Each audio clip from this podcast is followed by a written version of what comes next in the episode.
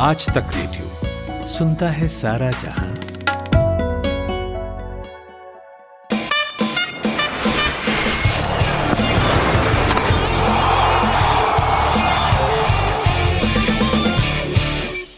Hello जी, hello, नमस्कार। ये है आज तक रेडियो और आप सुन रहे हैं आईपीएल की टेंटे का तीसरा एपिसोड, जिसमें हम पूरे हफ़्ते में आईपीएल में क्या क्या हुआ, इस पर बात करते हैं। किन खिलाड़ियों ने शानदार परफॉर्मेंस की कौन से खिलाड़ी परफॉर्मेंस नहीं कर पा रहे हैं? टीम्स के लेवल पर क्या चल रहा है? कौन से कैच और कौन से मैच हमें याद हैं? और आगे क्या हो सकता है? इन सारे टॉपिक्स पर हम लोग बात करते हैं आईपीएल की अपनी यादें। मतलब ऐसी कोई बीती बात नहीं हो गई आईपीएल अभी चल रहा है। पर इस बीते हफ़्ते की अपनी यादें शेयर करते हैं। हम ये नहीं कहते कि हमारी कोई खास एक्सपर्टीज है, पर हम मैचेस देखते हैं, जो आईपीएल के मैचेस देखते हैं। तो एक उस तरह का डिस्कशन है कि जैसे आप अपने दोस्तों से भी कर सकते हैं और इस पॉडकास्ट में शामिल होने की जो एकमात्र योग्यता है, वो ये है कि आप मैच देखते हो। हाँ एक आध एक्सपर्ट ज़रूर है हमारे बीच, जैसे कि विश्व मोहन जी इस पॉडकास्ट में। विश्व मोहन जी आज तक डॉट इन में स्पोर्ट्स जर्नलिस्ट हैं। वो हैं। इकबाल नहीं है आज, जो इस बार इकबाल गच्चा दे गए कहीं व्यस्त हैं, वो नहीं है।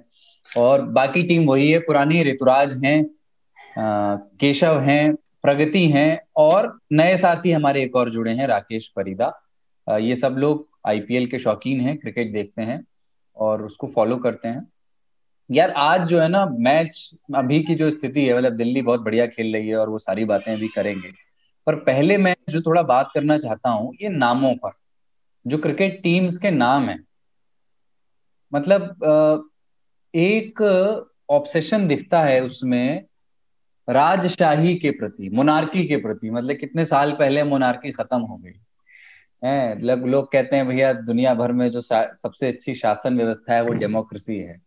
लेकिन आप देखिए कितने नामों में रॉयल है कितने नामों में किंग्स है। हाँ। तो सामान्य नाम क्यों हो सकती? ये क्या रॉयल लगाना ज़रूरी है? हाँ टीम को भारी भरकम यानी कि शब्द देकर के टीम को भारी भरकम दिखाना। आपने देखा होगा Delhi dare devils dare devils का मतलब क्या होता था? और देखिए टीम के साथ उसको जोड़ा गया। कभी किसी टीम के साथ किसी भी टूर्नामेंट में दिखा होगा आपको पायरेट्स उसका मतलब क्या होता है? उन्होंने उसको जोड़ा। तो ये सारा जो खेल है दर्शकों को या चाहने वालों को लुभाने का और अपने को ज़्यादा करके आँख करके बताना शब्दों के ज़रिए। हाँ मतलब वो एक गर्व महसूस कराना टीम के भाव में लेकिन गर्व महसूस कराने के लिए मोनार्की की तरफ़ जाने की ज़रूरत क्या है? जैसे अब मैं आपको दिल्ली डेविल्स तो अब नाम बदल दिया दिल्ली कैपिटल हो गया। बहुत ही रियलिस्टिक नाम है दिल्ली कैपिटल है भी इसीलिए टॉप पे भी है मैं आपको बता रहा और मुंबई इंडियंस का नाम भी इसी वजह से काफ़ी सिंपल सा लगता है सुनने में। बाकी टीम के कंपैरिजन में अगर बात करें तो मैं मतलब ये बहुत ही मेरी सही कह रही है मेरी जो निजी मेरा निजी प्रिजुडियस आप कह लीजिए मुझे ऐसे नाम नहीं पसंद आते बाकी केशव जो कहेंगे वो मैं मान लूँगा। नहीं तो इसमें आप कैसे नाम रखना चाहते थे? धवन के धुरंधर? नहीं। धोनी के आपको कभी ये लगा कि यूपी की टीम होनी चाहिए थी? मुझे अक्सर ये लगता है जब मैं मैच देखती हूँ तो कि हाँ हम भी सपोर्ट करते हैं अपने साइड से। तो हिंदी अखबारों में निकलता है जैसे? हाँ। हिंदी अखबारों में निकलता है रोहित के रण बांकुड़े विराट की ब्रिगेड इस तरह का। राज के साथ। और हाँ। कुल मिलाकर कुलदीप जी ये लोगों को सुनने में अच्छा भी लगता है। धोनी के धुरंधर। हाँ। हाँ। रहना के लगता है ना हिंदी वालों ने इतना इसका क्लीसे कर दिया है ना कि घबराते होंगे रखने से पहले टीम मैनेजमेंट वाले। मार्केट नहीं है ना मतलब अंग्रेज़ी नाम रखने में थोड़ा सा एक अप मार्केट लगता है। बट ये कि रॉयल चैलेंजर्स बेंगलोर और जो नाइट राइडर्स और किंग्स इलेवन पंजाब पर किंग्स राजस्थान रॉयल्स ये जितने भी नामों में मोनार्की है, आप देखें, इस इत्तेफाक ही है ये मतलब मैं मज़ाक कर रहा था, लेकिन है इत्तेफाक ही कि इस वाले आईपीएल में डेमोक्रेसी जीत रही है मोनार्की हार रही है कैपिटल एंड इंडियंस जीत रही है। हाँ तो जितने भी ये वाले नाम हैं खासतौर से ज़्यादा जो जिन जिनके खराब प्रदर्शन पे ज़्यादा हैरत हो रही है लोगों को वो चेन्नई सुपर किंग्स और किंग्स इलेवन पंजाब। आरसीबी कितना अच्छा खेल रही है मुझे सबसे ज़्यादा ताजुब तो ये लग रहा है। हमेशा से हम लोग एक प्रिडिक्शन लेके रखते थे मन में कि इस बार आरसीबी उतना अच्छा नहीं खेलेगी। इवन हार सी भी कह देते थे कई बार लोग मज़ाक मज़ाक में पर आरसीबी इस बार बहुत अच्छा खेल रही है हर बार से। और उसके पास डिविलियर जैसा खतरनाक बल्लेबाज जो टीम को इस तरह से जिताया आपने देखा होगा कुछ मैच पहले तो इस तरह के टूर्नामेंट में ऐसे खिलाड़ी हों जो अपने दम पर मैच जिताने का मादा रखते हैं तो कुछ और ही बात। सिर्फ़ डिविलियर्स ही नहीं बाकी भी वॉशिंगटन सुंदर चतुर चहल ये ये दोनों इतने अच्छे स्पिनर्स हैं इनके हाँ, पास। हाँ ये ये सभी कर लेते हैं प्रदर्शन लेकिन कुछ ऐसे खिलाड़ी हैं जिन पर आप भरोसा कर सकते हैं तो उनमें एक डिविलियर्स है। नहीं लेकिन राकेश जो बात कर रहे थे विष्णुमोहन जी मतलब ये अच्छा टॉपिक है बात करने के लिए यहाँ शुरू कर सकते हैं कि टी ट्वेंटी मैचेस में एक तो होते हैं अकेले दम पे मैच को जिता देने वाला खिलाड़ी सत्तर रन बना दिए इक्यानवे रन बना दिए सेंचुरी मार दी चार विकेट ले लिए तीन चार चार के रन रेट से रन दिए। लेकिन एक खिलाड़ी होते हैं जो थोड़ा थोड़ा सब कर लेते हैं या थोड़ा थोड़ा सब ना भी करें पर बहुत इसको कहते हैं ना कि सही मात्रा में वो अपना योगदान समझते हैं जैसे कि वॉशिंगटन सुंदर की बात इन्होंने की या क्रिस मॉरिस की बात कर सकते हैं बढ़िया प्रदर्शन कर रहे हैं वो हम्म। तो ऐसे कौन कौन से खिलाड़ी आईपीएल में सब आप सभी लोग बताएँ कि ऐसे कौन कौन से खिलाड़ी हैं जो जो थोड़ा दाल थोड़ा चावल मिला करके और थोड़ी सब्ज़ी और अचार भी कर लेते हैं नहीं इसके लिए एक पर आप इसके लिए मैं इसका नाम दे दूँ पहले। ऐसे खिलाड़ियों को यूटिलिटी प्लेयर कहा जाता है। बिल्कुल बिल्कुल। तो, अब इसी तर्ज पर के एल राहुल ने एक प्रयोग शुरू कर दिया अपनी टीम के साथ। मैक्सवेल से बॉलिंग ऑपरेट करवा रहे हैं शुरुआती ओवर उनसे डलवा रहे हैं। ये लोग ना टीम की मम्मी है चाउमीन भी बना देंगी बर्गर भी बना देंगी चावल दाल तो खिलाई देती हैं रोटी तो बेली देती हैं।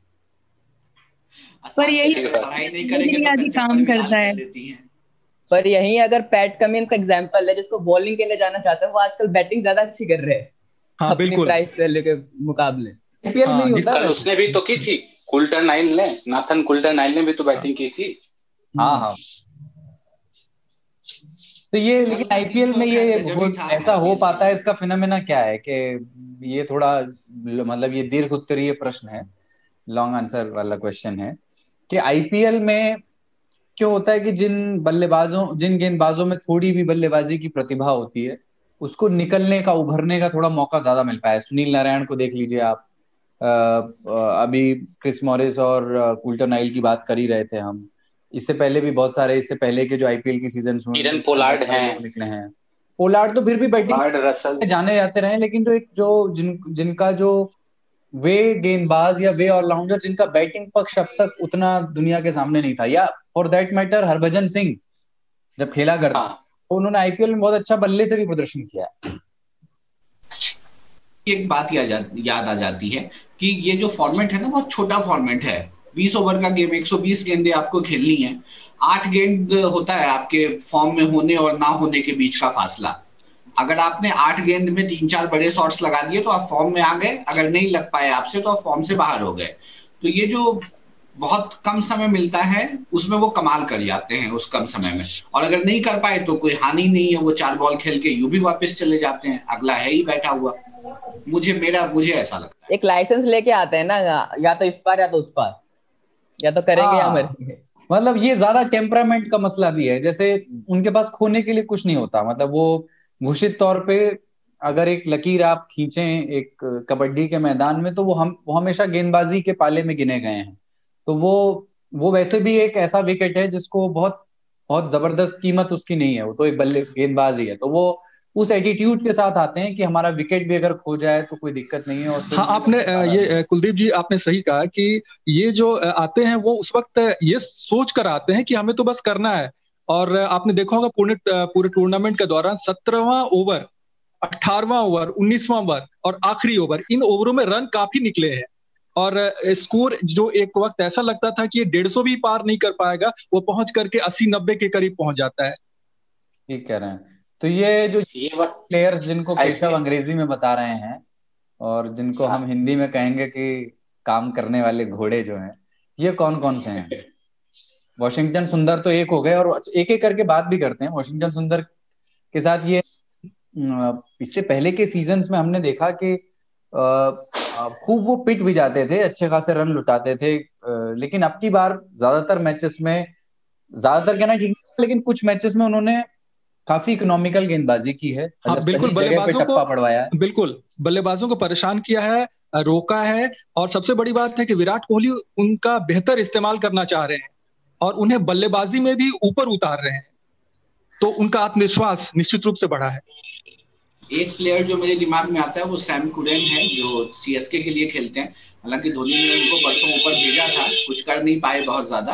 तो धोनी उसमें भी वो चीज़ खोजने की कोशिश कर रहे हैं इस सीज़न में। हाँ बिल्कुल। ऋतुराज आपने बिल्कुल सही कहा। एक अक्षर पटेल दिल्ली का। बिल्कुल बिल्कुल। बॉलर है और उन्होंने अभी आखिरी ओवर में तीन छक्के मारे। तो भाई वो तो सबसे अच्छा गुड नाइट कहने का तरीका था उस हाँ। नहीं ये नहीं तो देखिए अक्षर पटेल के साथ अक्षर पटेल के साथ एक मैं बात बताऊँ 2016 में धोनी ने उनको चार छक्के लगाए थे और मैच जिताया था सीएसके ठीक है बॉलर वो अक्षर पटेल ही थे तो एक तरह से उन्होंने बदला भी ले लिया। और अक्षर अक्षर जैसे खिलाड़ी जो है ना वो कर सकते हैं परफॉर्म इंटरनेशनल प्लेयर है वो। फ़िलहाल भारत से टीम से बाहर है लेकिन ऐसे खिलाड़ी जो हैं वो इतना अपने आप को अंदर से मज़बूत पाते हैं ना कि वो थोड़ा भी अपने लॉन्ग हैंडल का इस्तेमाल करें तो वो उसका फ़ायदा उठाएँगे। लॉन्ग हैंडल का इस्तेमाल क्या होता है? ये समझाइए हमको समझ में नहीं आता है ये अपने बल्ले का इस्तेमाल करें अधिक लंबे चौड़े कुछ ऐसे शॉट्स लगाएँ देखने में भी उनका ये देखिए उनकी ऊंचाई देखिए वो भी अच्छी खासी है। और लंबे प्लेयर्स जब पॉइंट ऑफ़ व्यू से लॉन्ग हैंडल जो बल्ले का हैंडल है हाँ। उसका क्या इस्तेमाल मतलब वो क्या थोड़ा बल्ले हाथ ऊपर पकड़ते हैं गेंद को दूसरे वाले हाथ से? बस यही है कि उन्होंने उन्हें शॉट लगाने हैं लंबे शॉट लगाने हैं ऊँचे शॉट लगाने हैं तो इस्तेमाल करिए अपने लॉन्ग हैंडल का तो ये बातचीत के क्रम में इस तरह के शब्द आते हैं। एक हाँ फ्रेज है बोलने का एक फ्रेज हाँ। और एक तरीके से जैसे तलवार घुमाते हैं ना तलवार भांजते हैं वैसे ही हाँ, बल्ला उसको कहते हैं कि लॉन्ग हैंडल का इस्तेमाल जब लंबे हाँ, शॉट्स मारने हो। जी हाँ। जब आप अक्षर पटेल के अक्षर पटेल की बात करें तो एक चीज़ और मैं जोड़ना चाहूँगा इसमें। हम्म। अक्षर पटेल ने अभी तक इस आईपीएल सीज़न में छक्का खाया नहीं है गेंदबाजी करते हुए। क्या बात कर रहे हो? हाँ। ये तो अगर पिछले पिछले एक दो मैच का मैं कंफर्म ना करूँ लेकिन उसके पहले तक ये रिकॉर्ड था पे बनाया था उन्होंने मतलब छक्के शायद उनकी बॉल्स पे पड़े हैं। इस सीज़न में? हाँ इसी सीज़न में मुंबई इंडियंस के साथ मुंबई इंडियंस से बैटिंग कर रही थी तब। अक्षर पटेल के अंदर वो है जो रविंद्र जडेजा के अंदर हमें दिखता था मतलब दिखता है अभी भी और रविंद्र जडेजा ने कई बार मतलब मेरा ये निजी मानना है कि अंतर्राष्ट्रीय स्तर पर बल्लेबाजी से उन्होंने बहुत प्रभावित किया नहीं। वो घरेलू क्रिकेट में उन्होंने अच्छी बल्लेबाजी की है। अंतर्राष्ट्रीय स्तर पर उस उस स्तर के या तो उनको मौके नहीं मिले या जब मिले तो उतना उतना आगे जाकर वो उसको भुना नहीं पाए। लेकिन अगर अक्षर पटेल बल्लेबाजी में अपना सुधार दिखाते हैं तो वो जो एक लेफ़्ट आर्म स्पिनर की जगह होती है इंडियन क्रिकेट टीम में, क्योंकि अभी कुलदीप यादव और युजवेंद्र चहल दोनों की जगह बनती है या नहीं बनती है, ये थोड़ा सा संशय की बात आ गई है। उस स्तर में एक लेफ़्ट आर्म दूसरे के बिना बहुत अधूरे भी लगते हैं। वो कुलचा की जोड़ी जो कहते हैं ना वो बिना एक दूसरे के बिना बहुत अधूरा भी लगता है वो टीम अब पता नहीं मेरा ये बायस है क्या? मुझे तो धोनी के जाने के बाद दोनों दोनों के ऐसा लगता है दोनों की बीस फ़ीसदी शक्ति कम हो गई है। क्योंकि वो जो एक गेंद होती है ना कि आदमी फ्रंट जो बैट्समैन को फ्रंट फुट पे टप्पे पे बैट्समैन बीट होता था कि टप्पा कहाँ पड़ेगा और टप्पा थोड़ा सा पहले पड़ जाता था। और गेंद हल्का सा स्पिन होकर के निकल जाती थी। और एक कुछ सेंटीमीटर दूर वो अपनी क्रीज से उसका पाँव होता था और वो पूरा स्ट्रेच वाली पोजीशन में होता था और उतनी देर में धोनी बॉल को कलेक्ट करके गिल्लियाँ बिखेर देते थे। ये कुलदीप हाँ, की गेंद पे तो अक्सर धोनी करते थे। हाँ, यानी कि कुल ये वाले मिलाकर के हाँ, कुल मिलाकर कहें तो विकेट के पीछे धोनी का रहना और कुलदीप की गेंदबाजी ये तारतम्य नहीं बैठ पाएगा तो फिर कुलदीप सफल नहीं हो पाएँगे। मतलब मैं ये मैं मैं तो अपना सिर्फ़ एक बायस बता रहा हूँ कि मुझे ऐसा लगा कि उनकी शक्ति थोड़ी सी कम हो गई है। सफल हाँ, बिल्कुल ये, ये माना जा सकता है। उनके ऐसा लगा कि जडेजा जडेजा की बात की ना तो मुझे संजय मांजरेकर याद आ गए। उन्होंने कहा था जडेजा के बिट्स हाँ, पीछे प्लेयर और उसके बाद भाई ने क्या जवाब दिया? और कुलदीप यादव के लिए ये आईपीएल तो उतना अच्छा अब तक नहीं रहा है। पिछला आईपीएल भी उतना अच्छा नहीं रहा बल्कि खराब रहा टीम से बाहर हुए। मौके मिल रहे हैं यहाँ पर। दोबारा उनको पिछले मैच में मौका दिया गया था लेकिन कुलदीप अंदर से मज़बूत नज़र नहीं आ रहे हैं। ये प्रदर्शन से साबित हो रहा है। हम्म। और ये छोटा आत्मविश्वास हिला हुआ है लग रहा है। बिल्कुल जी। हम्म। तो यूटिलिटी प्लेयर्स में अगला नाम और कौन सा है? हमने बात कर ली वॉशिंगटन सुंदर की हमने अक्षर पटेल की बात कर ली है क्रिस मॉरिस का ज़िक्र कर लिया है। पैट कमिंस की भी चर्चा थोड़ी सी हो गई है। और हाँ। नाथन कुल्टर नाइल भी हैं। हालाँकि उनको ज़्यादा मौके मिले नहीं और मैंने लेकिन... इसको सिर्फ़ हरफन मौला के लिहाज से मत देखिए। मतलब मैं यूटिलिटी प्लेयर में उस आदमी का उसका भी ज़िक्र करना कर देना चाहता हूँ कि जो लगातार 25-30 रन बना दे रहा है हर मैच में। जैसे मुझे एक सूर्य यादव जो है मुंबई सूर्य कुमार यादव सूर्य कुमार यादव मुझे वो लगता है कि उस प्लेयर में प्रतिभा है। वो अभी तक बहुत एक लंबी पारी नहीं खेली उन्होंने। लेकिन जब भी वो खेलते हैं वो प्रभावित करते हैं और एक बहुत एक मैच में तो काफ़ी बड़ा रोल था उनका। लेकिन आ, उनके साथ एक ये है कि जब वो क्रीज पे होते हैं ऐसा लगता नहीं है कि आ, कोई एक कम अनुभवी या थोड़ा भी मतलब अंतरराष्ट्रीय मैच खेला हुआ व्यक्ति नहीं है ये। ऐसा लगता नहीं है वो पूरे कॉन्फिडेंस और शायद ये उनके लिए अच्छी बात नहीं है कि सूर्य कुमार यादव भारतीय टीम में कभी शामिल नहीं हुए। मुंबई के बेहतरीन क्रिकेटरों में एक घरेलू क्रिकेट में काफ़ी रन बना चुके हैं और आईपीएल में भी शानदार प्रदर्शन अब भी कर रहे हैं, पहले भी कर रहे थे। तो ये खिलाड़ी अगर बाहर है, मौके नहीं मिले तो ये किस्मत की बात। और सूर्य कुमार यादव के साथ है ना सूर्य कुमार यादव बॉलिंग भी करते हैं। हालाँकि आईपीएल में देखता नहीं है उनका लेकिन वो बॉलिंग भी करते हैं मीडियम पेस और, और पिछली बार लंबे समय तो, से इन पे भरोसा जताया है। मतलब बहुत लंबे सीज़न से इनको लगातार खिलाते आ रहे हैं वो टीम में। पिछली बार के डोमेस्टिक सर्किट में जो इनका परफॉर्मेंस रहा था बहुत ही धमाकेदार परफॉर्मेंस रहा था। उसके बाद हरभजन सिंह मुझे याद है हरभजन सिंह ने ट्वीट करके कहा था जब भारतीय प्रबंधन जो था टीम प्रबंधन वो चौथे नंबर की पोजीशन के लिए खिलाड़ी ढूंढ रहे थे लोग। तो उस समय आया था कि अब क्या करेगा? बंदा इतना तो परफॉर्म कर रहा है इसको क्यों नहीं खिलाते? तो सूर्य कुमार यादव के लिए हरभजन सिंह का वो ट्वीट आया था। और यही बात उस वक्त चल रही थी जब मयंक अग्रवाल भारतीय डोमेस्टिक सर्किट में काफ़ी रन बना रहे थे। सवाल लगातार उठ रहे थे कि उन्हें भारतीय टीम में कब मौका मिलेगा? और देर से लेकिन मौका मिला और उसका वो पूरी तरह से इस्तेमाल कर रहे हैं और आईपीएल में भी धूम मचा रहे हैं। कल का तो हाँ प्रगति।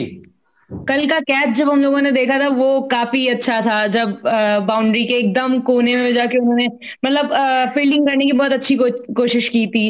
हालाँकि वो कैच नहीं हुआ लेकिन उन्होंने रन ज़रूर बचा लिए। हाँ, की बात कर रहे हैं। शायद उसी रन की वजह से सुपर ओवर जीत पाई। शायद उसी रन की वजह से सुपर हाँ, ओवर जीत पाई। जिसको एक कहते हैं ना ग्रेविटी डिफाइन फील्डिंग वो थी। एकदम छलांग लगा के उन्होंने बाउंड्री लाइन पे ज़बरदस्त फील्डिंग और सबसे बड़ी बात है कि देखिए कि उनके इस शानदार लयात्मक प्रदर्शन को कि गेल के आने के बावजूद इस जोड़ी को नहीं तोड़ा गया केएल राहुल और मयंक की जोड़ी ही शुरुआत कर दी अच्छा पिछली दफ़ा एक बात और यहाँ पे देखिए कि हम लोगों ने जितनी चीज़ें बात की थी अपने पिछले एपिसोड में उसमें से सब कुछ लगभग हो चुका है इस हाँ, हाँ। हफ़्ते हाँ, में। और सिर्फ़ एक चीज़ नहीं हुआ कि धोनी अभी तक नहीं खेल पा रहे हैं। तो आज हम लोग धोनी के खेलने पे भी थोड़ा सा बात कर ले क्या पता इस हफ़्ते में पिछले हफ़्ते आपने कहा था कि आ, आ, कम से कम क्रिस गेल को एक बार खिलाना चाहिए कम से कम। और इस बार इस हफ़्ते हमें देखने को मिला कि क्रिस गेल खेल रहे थे। और बहुत ही अच्छा। खेले क्रिस गेल। एक में उन्होंने फिफ्टी मारी पहले ही मैच में। और दूसरे वाले में भी कल ठीक ठाक ही खेला लेकिन वो नहीं सबसे बड़ी बात है ऋतुराज ये आपको मानना पड़ेगा कि क्रिस गेल ने ही इस सुपर ओवर को पंजाब के हिस्से में लाके खड़ा किया। जब उन्होंने दूसरे सुपर ओवर में पहली गेंद पर छक्का नहीं लगाया होता तो क्या ये पंद्रह रन जो उन्होंने बनाए और लगातार चौके जड़ दिए मयंक वो सफल हो पाते? ये नहीं ये अभी फ़िलहाल नहीं कह सकते लेकिन इतना ज़रूर है कि उनका छक्का काम आया।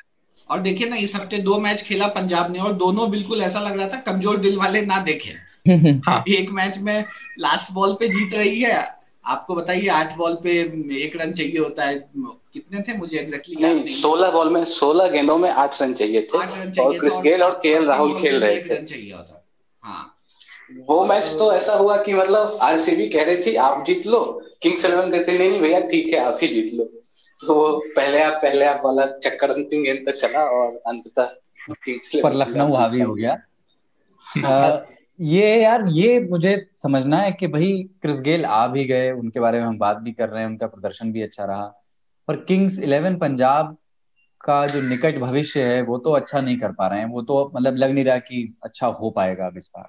चैंपियन की तरह जो कहते हैं ना जीतना वो जीत नहीं। उस तरीके से वो जीत नहीं पा रहे कल जो दो दो सुपर सुपर ओवर के बाद उन्हें जीत मिली है आ, मतलब उस तक मुझे नहीं लगता जाने की ज़रूरत है। लेकिन उस तो पहला जो सुपर पॉइंट टेबल के लिहाज से बात कर रहा हूँ कि मतलब ये थोड़ा इस एंगल से बात करें कि भाई नौ मैचेस किंग्स इलेवन पंजाब खेल चुकी है। अब सभी टीमें अभी जब हम बात कर रहे हैं आज सोमवार की शाम तो सभी टीमें नौ मैचेस खेल चुकी हैं। किंग्स इलेवन पंजाब ने भी नौ में से तीन मैचेस जीते हैं और ऐसी टीमों की संख्या चार है जो नौ में से तीन मैच जीत जीत चुकी हैं।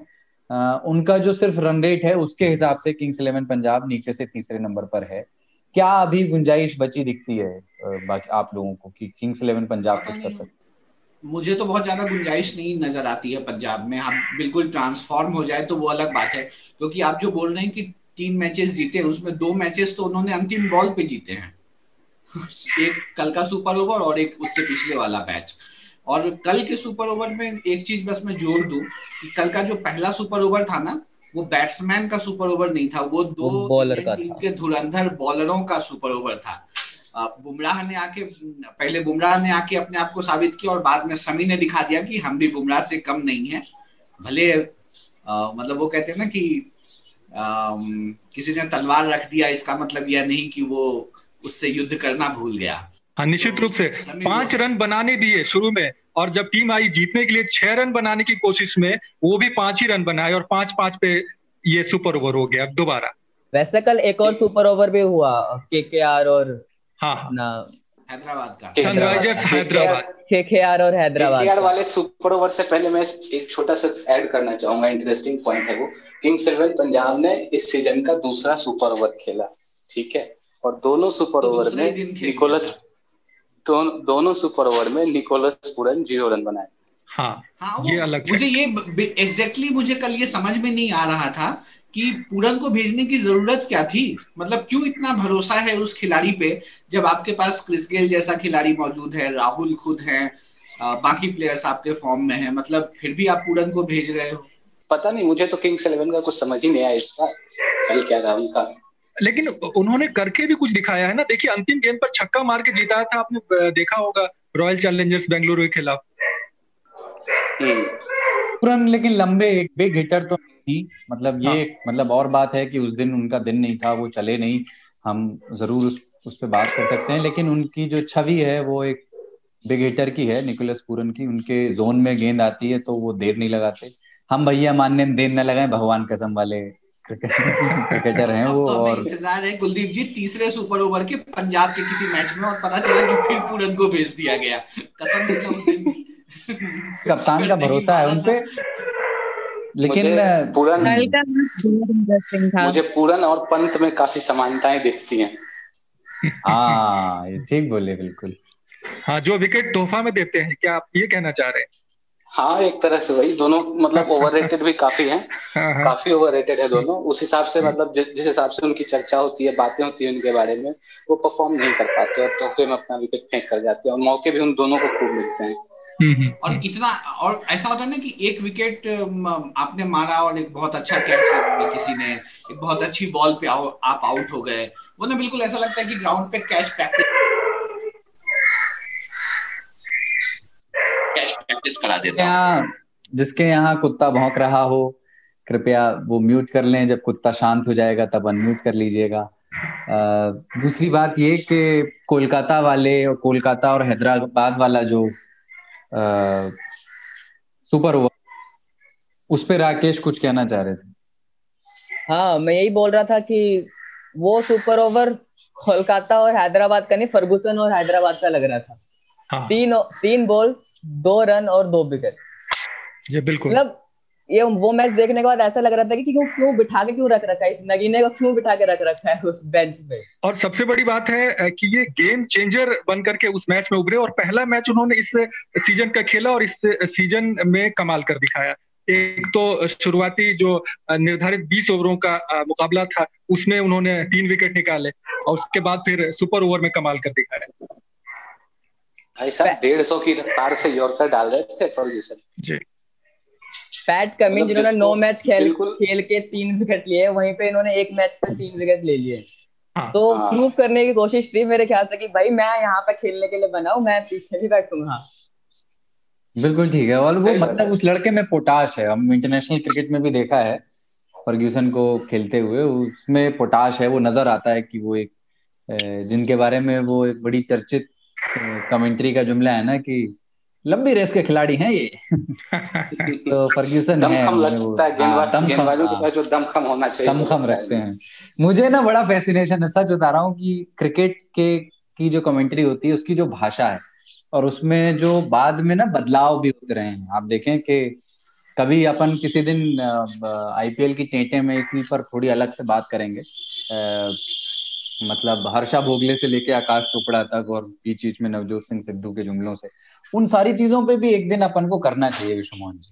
हाँ बिल्कुल। ये देखिए, सबसे बड़ी बात है कुलदीप जी। आज अगर भारत में क्रिकेट लोकप्रिय है तो उसके पीछे ये कुछ ऐसे टिप्पणीकार कह लीजिए कमेंटेटर कह लीजिए, ये ऐसे लोग हैं पर्दे के पीछे जिनकी बेहतरीन कहिए कि ये सारी जो उक्तियाँ हैं कुछ ऐसे ऐसे शब्द लेकर के आए, जो घर घर तक पहुँचा और क्रिकेट को वो ऊंचाई दी जो आज आ, हम यहाँ देख रहे हैं कि क्रिकेट किस तरह से भारत में पनप पनपा और उसके बाद ऊंचाइयों को पाया और घर घर तक समाया और आज हम क्रिकेट के बगैर रह नहीं सकते। मैंने कहा शब्द कैसे भी आए विश्व मोहन जी ज़रूरी। याद आया इससे कुछ? हाँ। हाँ।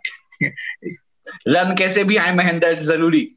हाँ हाँ हाँ। आप इसको दोबारा से डिफाइन करिए। आप हमारे श्रोताओं को दोबारा से बताइए ताकि उनको कुछ मज़ा आए। वो हम लोग रेडियो पे कमेंट्री सुनते थे और कभी गलती से बाउंड्री चला जाता था तो वो कमेंटेटर बोलते थे ना रन कैसे भी आए महेंद्र ज़रूरी। ज़रूरी किसी भी तरीके से आए ज़रूरी रन है ये। और मुझे असल मज़ा तो आता था टोन में मतलब इकबाल है नहीं इकबाल और मैं कभी हम लोग अलग से भी बात करते थे इस विषय बहुत बात करते थे। कि वो जो एक सांसों का जो उतार चढ़ाव होता था ना वो कई बार आप और वो रेडियो कमेंट्री में इतना मज़ा आता था कि गेंद को खेल दिया है कवर कवर के क्षेत्र में और वो जा रहा है और ये जो अंत में पता चलता है एक ही रन है। लेकिन वो आदमी सांस का बिल्कुल आरोह अवरोह ऐसा कर चुका है कि सुनने वाले को एकदम आनंद आ चुका पक्के से लेके छक्का तक और सबसे बड़ी बात है कुलदीप जी आपने ऐसा गेम होता था रेडियो का कमेंट्री कि आपको 300 के 300 गेंद लगते थे कि हर गेंद बाउंड्री पे जा रही कुछ ना कुछ रोमांचक हो रहा है कोई भी रोक नहीं रहा कोई भी किसी गेंद को।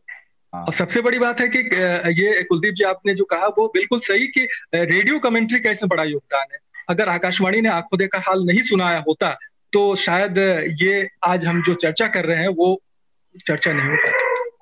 ठीक बात है। और आज आईपीएल के पिछले गुजरे हुए हफ़्ते में हमने कुछ यूटिलिटी प्लेयर्स की बात कर ली है। हमने सुपर ओवर्स की बात कर ली है। और और क्या बीते हफ़्ते की घटनाएँ रही जिन पे ऋतुराज आज अपन बात करने वाले हैं? मैं बताता हूँ। और एक चर्चित टीम है बड़ी। ठीक है तुम के के आर जो कि कैप्टन बदल दिए फिर सुनील नारायण का एक्शन रिपोर्ट हो गया। तो बहुत चर्चित टीम रही है वो। एक एक करके। जैसे पहले तो आइन मॉर्गन और दिनेश कार्तिक पे हम लोग पिछली बार बात कर रहे थे और केशव ने बड़ी मोहन जी ने कहा भी था कि अंग्रेज़ कप्तान को कप्तान बनाया जाए। बना दिया उस वक्त श्री संत का एक बड़ा चुभता बयान आया था कि उन्हें कप्तानी छोड़ देनी चाहिए और तुरंत उस अंग्रेज़ कप्तान को दे देनी चाहिए। और मैंने उसका एक तरह से सहमति पूर्ण कुछ कहा था मुझे याद है और लगता है शायद उसके बाद ऐसा ही हुआ और काफ़ी आलोचनाओं के बाद उन्होंने ये कदम उठा लिया। नहीं लेकिन मैं पूछना चाहता हूँ थोड़ा सा मतलब थोड़ा समझाएँ हमें।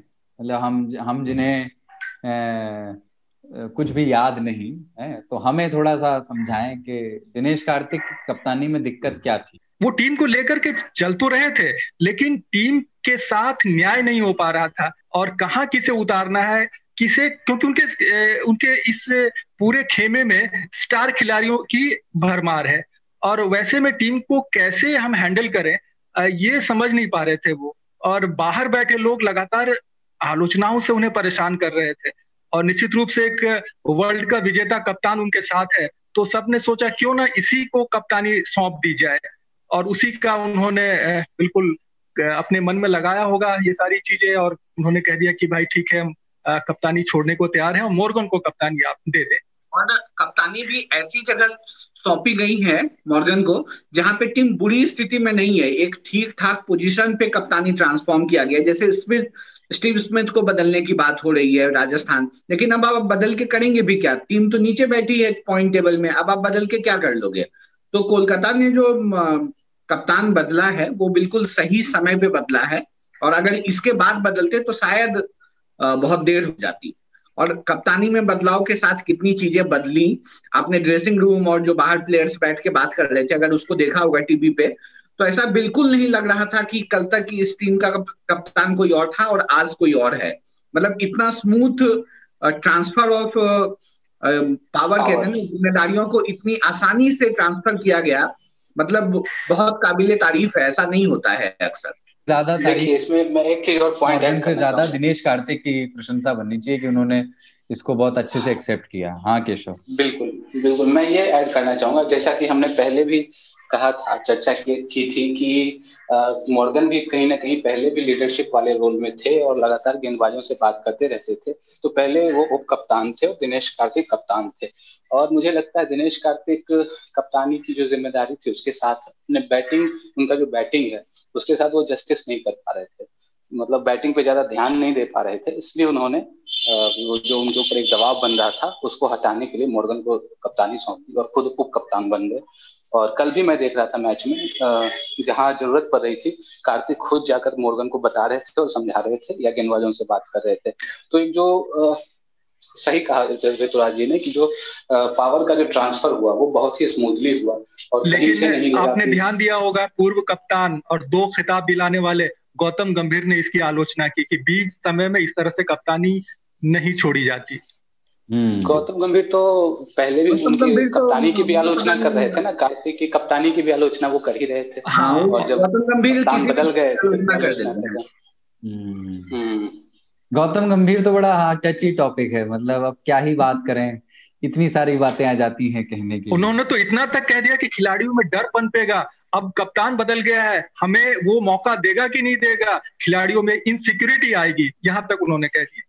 गौतम गंभीर की बातें जलेबी की तरह हैं समझ में नहीं आती हैं आगे बढ़ते और मैंने नोटिस की कि कई बार वो अक्सर आप देखेंगे कि वो अभी हाल फ़िलहाल का मैं नहीं कह सकता हूँ पर जब धोनी इंटरनेशनल क्रिकेट में खेल रहे थे सफल नहीं हो रहे थे तो अक्सर वो इशारों में इस तरह के टिप्पणियाँ किया करते थे जिन जिनसे ये लगता था कि वो महेंद्र सिंह धोनी को कहीं भी मतलब एक मौका नहीं देना चाहते हैं और बिल्कुल पॉलिटिक्स मतलब... का चक्कर पॉलिटिक्स का।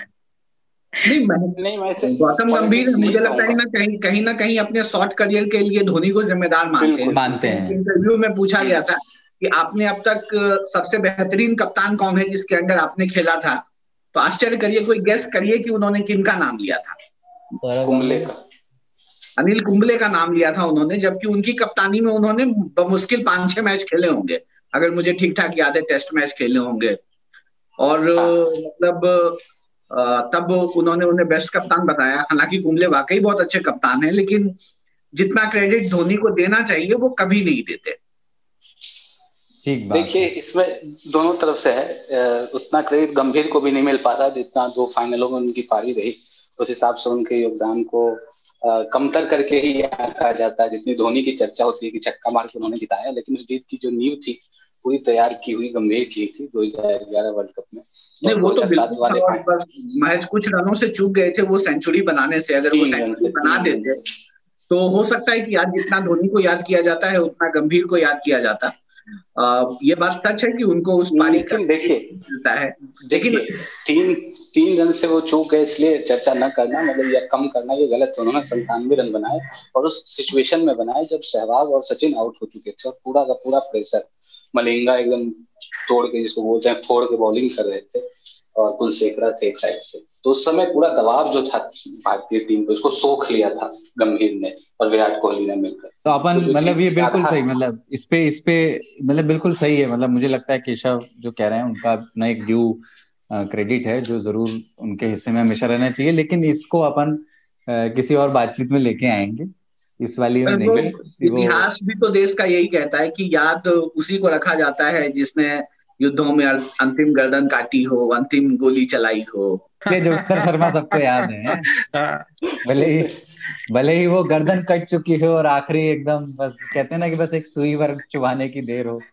तो जोगिंदर शर्मा इसीलिए याद है सबको और और जोगिंदर शर्मा की बात हो रही है तो मुझे याद आ रहा है कि अंतिम ओवर किससे फिकवाए जोगिंदर से और फिकवा दी और वर्ल्ड बल्कि वो टी ट्वेंटी वर्ल्ड कप जीत लिया। लेकिन आप आईपीएल में लेकर आए तो रविंद्र जडेजा थे और किससे फेंकवाए दो ऑप्शन था उनके पास। ब्रावो बाहर थे, मैदान से बाहर चले गए थे। उनके पास कर्ण का एक ऑप्शन था, रविंद्र जडेजा का। जडेजा को कहा कि, भाई, आप ओवर करिए, लेकिन जडेजा सफल नहीं हो पाए और उस वो बड़ा सा अजीब सा डिसीज़न नहीं था जडेजा को लास्ट ओवर देना जब आपके सामने लेफ़्ट हैंडर खड़े हैं सामने। नहीं आप उसको जस्टिफाई तो... कैसे कर सकते हैं? शुरू से जडेजा को गेंदबाजी इसीलिए नहीं दी आपने कि दो लेफ़्ट हैंडर खेल रहे हैं। मतलब उसमें दो भी नहीं एक ही लेफ़्ट हैंडर खेल रहा था। बाद में अक्षर पटेल आ गया। और बाद में जब लास्ट एक और बचा तो आप उसी जडेजा को उस समय लेकर के आते हैं। मतलब इसको जस्टिफाई कैसे किया जा सकता है? अगर था वही चीज़ तो आप पहले भी करवा लेते। इतने बड़े खिलाड़ी धोनी की सोच थी और उसमें वो कामयाब नहीं हो पाए। अब धोनी जी ने किया है तो कुछ सोच के ही किया होगा। हाँ, हाँ, तो अच्छा धोनी की बात थोड़ी है। धोनी का गुस्सा देखा कि नहीं आप लोगों ने? हाँ। नहीं मैंने नहीं देखा। मुझे किस्सा सुनाइए मुझसे मिस हो गया तो मुझे शुरू से किस्सा बताइए।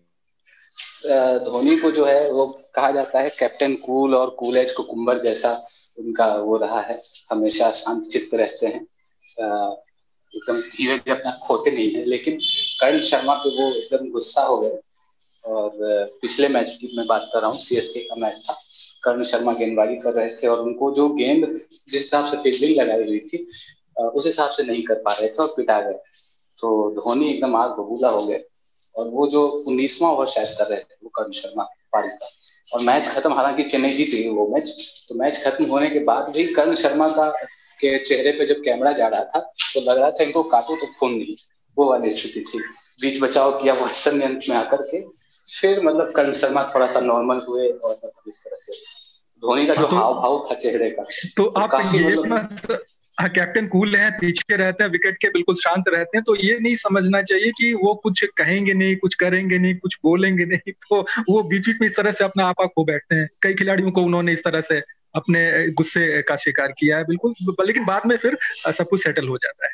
और खासकर तब जब आपकी टीम अच्छा नहीं कर रही हो आ, ऐसे में तो ये मान के चलना कि कोई कूल ही रहेगा थोड़ा सा मुश्किल है इस तरह इस तरह की परिस्थिति में अक्सर कोई भी आपा खो देगा जब आप पे इतना ज़्यादा प्रेशर हो और आपकी टीम जीत ना रही हो। याद आता है मतलब लोग कहते हैं ना कि वो लिखा भी था किसी ने कि क्या आपने पुच्छल तारा देखा है और क्या आपने राहुल द्रविड़ को गुस्से में देखा है। मतलब ये उतना ही दुर्लभ है। राहुल द्रविड़ ने भी एक बार आपको याद होगा आईपीएल का ही वो था और ऐसे वो ड्रेसिंग एरिया में बैठे थे और उन्होंने ऐसे टोपी पीछे ज़मीन पे। इतना गुस्सा राहुल द्रविड़ को करते हुए। आपने नहीं देखा होगा वो भी कूली माने जाते हैं। तो ठीक है अब एक मतलब एक अरसा हो गया है तो दबाव को सोख लेने के लिए धोनी को जाना गया कि वो फोम है दबाव को सोख लेते हैं। वो रिलीज़ भी हो सकता है और एक उपमान और जोड़ना चाहूँगा। आपने पूछल तारे और राहुल द्रविड़ स्वागत है केशव जी स्वागत है। तीसरा उपमान में ये जोड़ा जा सकता है कि क्या आपने गंभीर के चेहरे पे कभी मुस्कान देखी है? हाँ वैसे ये बिल्कुल। मुस्कान तो चलो मुस्कान थोड़ी बहुत दिखती थी पर नपी तुली। पर जो वो खिलखिलाहट दिखनी चाहिए वो और सबसे बड़ी बात है गुस्से में आप लोगों ने कुछ नाम जुड़ाए ठीक है। आ, एक नाम है रिद्धिमान शाह का कभी देखा हँसते हुए? ये होती है ऑब्जर्वेशन इस खिलाड़ी को मैंने तो नहीं कभी देखा कि विकेट के पीछे हाँ अपील ज़रूर की बातें की लेकिन कभी हँसते हुए कुछ सेलिब्रेट करते हुए कभी नहीं देखा। कैच बड़े शानदार लपकते हैं वो विकेट के पीछे लेकिन हाँ, तो जब इतनी चीज़ें इतनी सारी चीज़ों की बात हो रही है तो चहल को कभी आपने शांत देखा है? नहीं चहल की चहल कदमी और उनकी बातें और इसके बाद ही तो आपने देखा होगा कि बीसीसीआई ने चहल टीवी इंट्रोड्यूस कर दिया। चहल टीवी पे आते हैं खिलाड़ी बातें करते हैं जब भी मैच होता है भारतीय टीम का। अच्छा, चहल का ट्वीट पे भी हाँ, बड़ा चहल करनी रहती है आज देखा? हाँ आज का भी ट्वीट जब दूसरी लाइव आते हैं तब भी। युवराज सिंह जब वो दूसरे लाइव आते हैं प्लेयर तब भी। युवराज सिंह ने बोला कि पंजाब खेलेगा फाइनल मुंबई और दिल्ली के खिलाफ। तो चहल बोलता कि हम क्या इंडिया वापस चले जाए? तो फिर बोलते कि नहीं नहीं अभी और चौके और विकेट लेकर आना। तो बोलता नहीं नहीं हम सिर्फ़ विकेट लेकर आएँगे। फिर युवराज सिंह बोलते हैं कि फाइनल ज़रूर देख कर आना। मतलब वो ट्विटर पे भी उनकी चहल करनी चहल की दिखती है हमेशा। अच्छा हाँ, हमारे में एक चीज़ छूट रही है अभी तक वो है शिखर धवन ने जो कल अपना पहला हंड्रेड बनाया है आईपीएल में। बिल्कुल। लेकिन कुछ ऐसे वाक्य बल्कि उस तरह के शतक के बारे में तो कहीं हाँ एक आंकड़ा है शतक बना दिया पहला शतक आईपीएल लेकिन बहुत सारे कैच छूटे थे उनके बहुत चार कैच छोड़े उनके चार कैच छोड़े गए मतलब हाँ। आप इतनी बार तो आप कहते हैं कि हमें भी ड्रॉप कर दीजिएगा तो शायद हम भी आईपीएल में सेंचुरी लेकिन, लेकिन ऐसा नहीं कि बहुत आसान से कैच थे एकदम वैसा नहीं था। आ, कुछ मुश्किल कैच थे जिसमें टी ट्वेंटी में कैच तो बनाए जाते हैं। टी ट्वेंटी में कैच आसान नहीं होते बनाए जाते हैं। बनाए जाते हैं बिल्कुल मैं इतफाक रखता हूँ इस बयान से लेकिन धवन की पारी इससे कहीं धुंधली नहीं होती है। उन्होंने काफ़ी शानदार खेल दिखाया और शुरू से अंत तक टिके रहे और एक तरह से कहें तो मतलब जीत तक लेकर गए अपनी टीम को। तो और अच्छी बात है कि धवन अभी तक शायद वन सिक्सटी मैच था उनका आईपीएल में। और थर्टी नाइन फिफ्टीज वो अभी तक बना चुके थे। तो मतलब चालीसवां पचास जब उन्होंने बनाया तब उसको उन्होंने हंड्रेड में कन्वर्ट किया। तो एक बहुत लंबा वेट करना पड़ा है उन्हें आईपीएल में सेंचुरी बनाने के लिए। जबकि वो ओपन हाँ, आते हैं नीचे भी नहीं आते। आंकड़ों की बात हो रही तो एक दिलचस्प आंकड़ा मैं भी ऐड करता हूँ धवन के बारे में। धवन जो है सलामी बल्लेबाज के तौर पे आईपीएल में सबसे ज़्यादा रन बनाने वाले खिलाड़ी बन गए हैं। उन्होंने क्रिस गेल का अच्छा। जो जो भी था उसको पीछे कर दिया। हालाँकि गेल से उन्होंने बीस पच्चीस मैच ज़्यादा खेले हैं लेकिन उनसे वो जब आगे बढ़ गए। ठीक बात है। आप थोड़ा सा उन दो टोपियों के बारे में बात करते हैं जो अपने रंगों से जानी जाती हैं।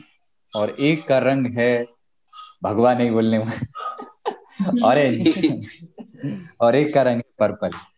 तो ऑरेंज कैप मतलब ये एक कॉन्ट्रास्ट है जो मुझे बड़ा आकर्षित कर रहा है कि इस पे बात की जाए कि पंजाब की हालत अच्छी नहीं है इस आ, सीज़न में लेकिन आ, लोकेश राहुल की हालत बहुत अच्छी है।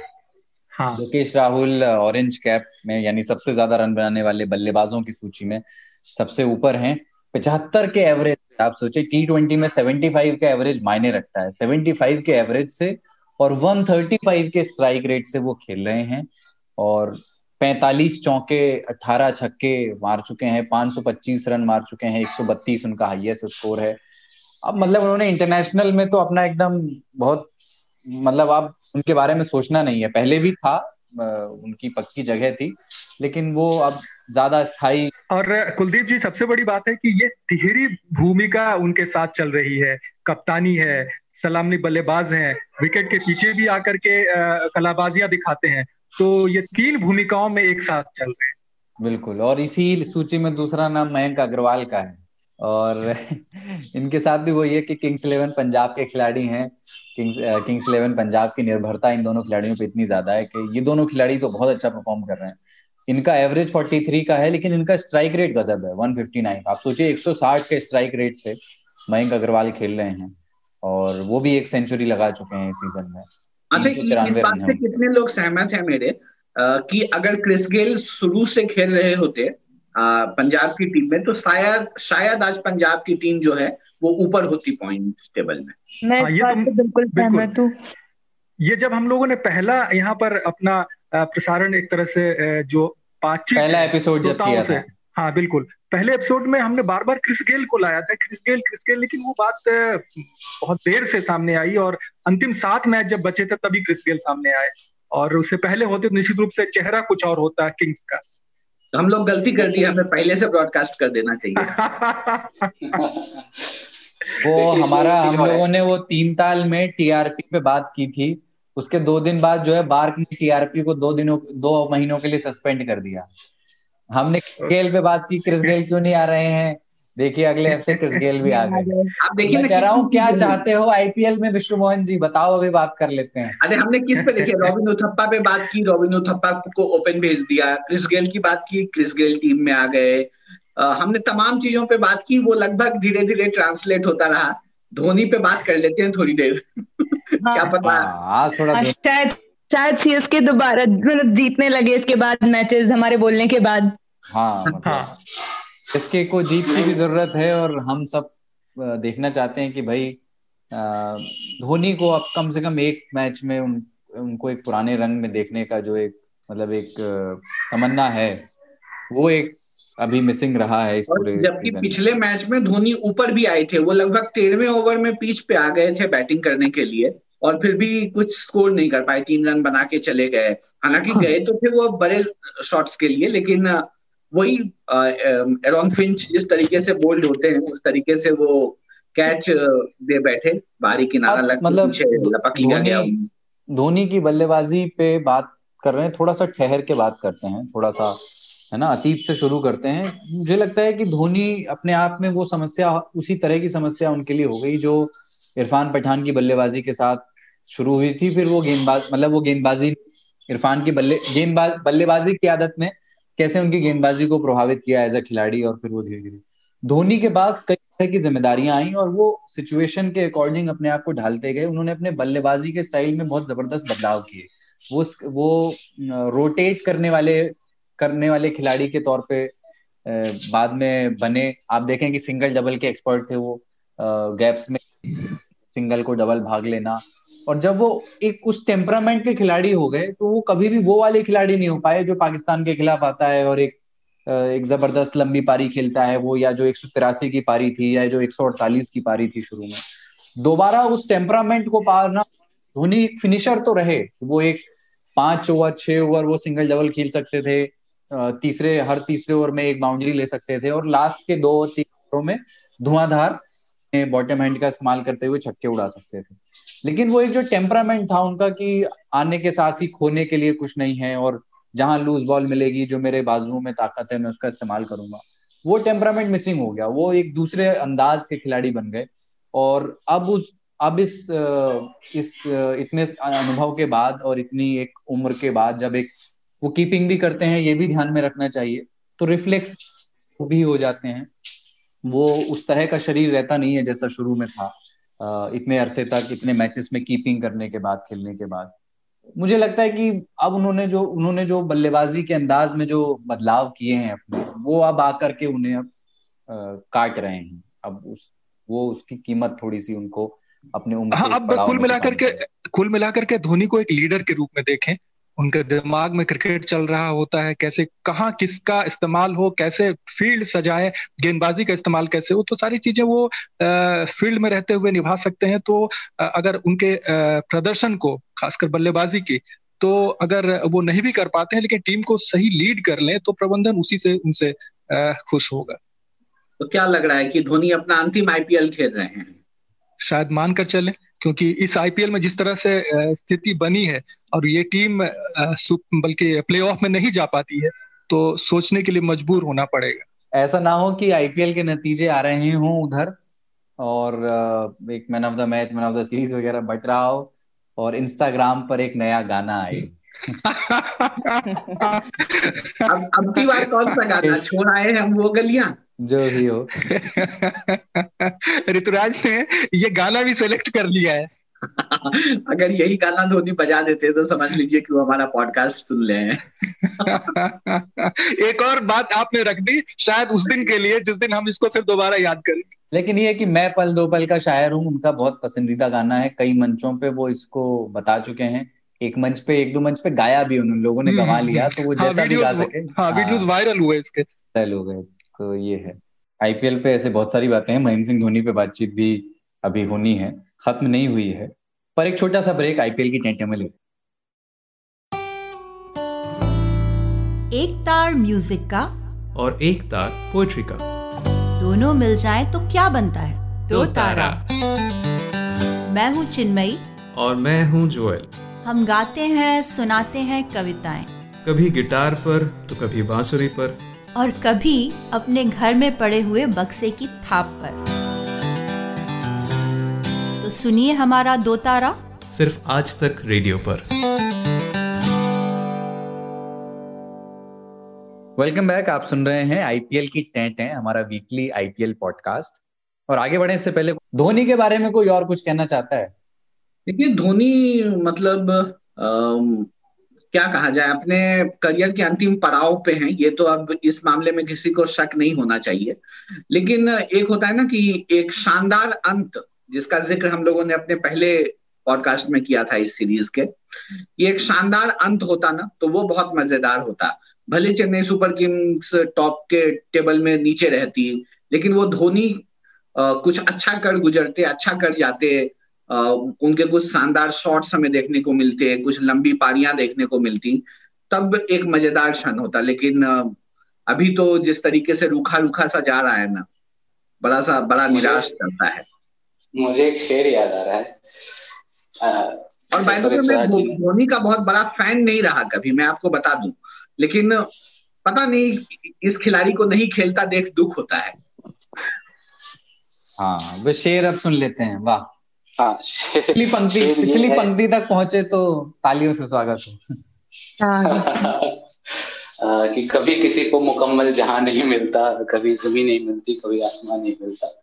तो वही बात है धोनी के साथ। उन्होंने काफ़ी अच्छा खेला है और थ्रू आउट अपने करियर में टीम इंडिया को काफ़ी आगे लेकर के गए। जितने भी आईसीसी टूर्नामेंट्स थे उसके खिताब जितवाए। और मुझे लगता है कहीं ना कहीं धोनी अभी उस स्थिति में है, जिस स्थिति में सौरभ गांगुली अपनी कप्तानी के आखिरी दिनों तक में थे। जब पूरी टीम को आगे लेकर के चल रहे थे और खुद उनका जो परफॉर्मेंस था, वो उस हिसाब से उनके नाम के और योग्यता के अनुरूप नहीं हो पा रहा था, जिसके बाद वो टीम से ड्रॉप भी हुए थे। लेकिन धोनी में मुझे अभी भी लगता है पोटेंशियल है, लेकिन मुझे ऐसा पर्सनल जो ऑब्जर्वेशन है, वो ये है कि धोनी कहीं ना कहीं अपने आप को होल्ड बैक करके रखते हैं। कि तुम मतलब पीछे ही रहो इस तरह का। वो अपने आप को पूरी आज़ादी नहीं देते हैं कि जाएँ और मतलब चार्ज करें कि चलो कोई नहीं वैसे भी हाथ हैं खुल के खेलो। तो कहीं ना कहीं मुझे ये लगता है कि धोनी अभी भी खेल सकते हैं लेकिन वो पता नहीं क्यों वो अपने आप को होल्ड करके रखते हैं पीछे। उनको वो कुंडलिनिया अपनी वो जागृत करने की ज़रूरत है।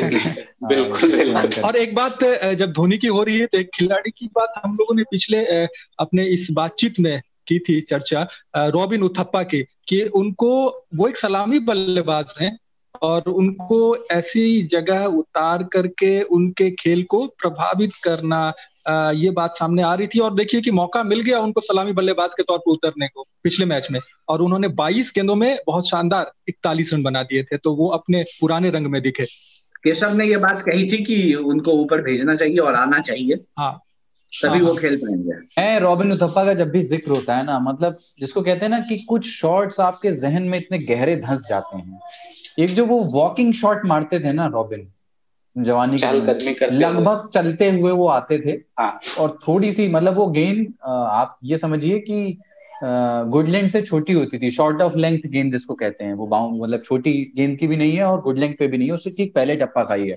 उस गेंद को वो अपना बना लेते थे। वो गेंद मारने वाली नहीं बना के, एकदम चलते हुए मारते थे। तो ये जो चलने का अंदाज था ना, उसमें एक किस्म का एक एक ऐसी निर्भीकता थी कि वो चलते हुए गेंद और उसमें देखिए, आप चलने में घमंड भी नहीं है।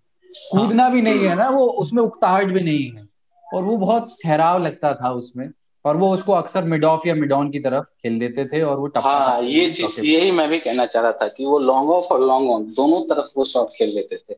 और जॉनसन जैसे जो डेढ़ और ब्रेडली जैसे जो गेंदबाज थे डेढ़ सौ की रफ्तार से गेंद फेंकने वाले उनके खिलाफ ही वो चहलकदमी करते हुए बाहर आते थे और शॉट को एफर्टलेसली खेल लेते थे। हाँ। तो ये बहुत प्रभावित वो शॉट हमें बहुत याद है।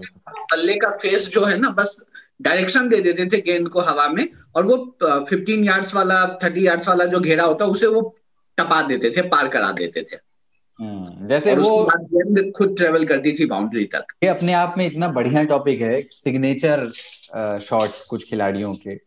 वो मतलब अभी खेलते नहीं वो खिलाड़ी लेकिन बस उनका ज़िक्र कर दूँगा। वैसे तो ये बातचीत बहुत लंबी हो सकती है लेकिन वो केपी जब मारते थे रिवर्स वो शॉट भी बहुत ही आप देखें बहुत लोगों ने उसके बाद वो शॉट मारा है।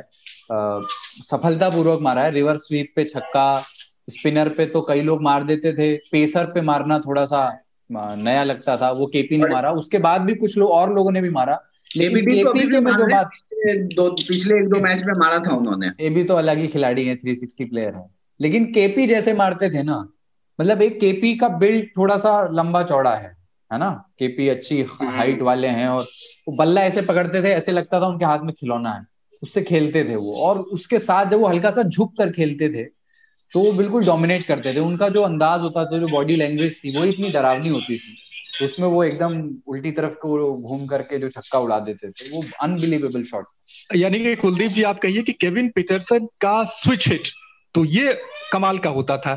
और निश्चित रूप से उसका अनुकरण बाद के खिलाड़ियों ने किया है। यस जैसे कि डगलस मैरिलियर का स्कूप स्कूप बिल्कुल।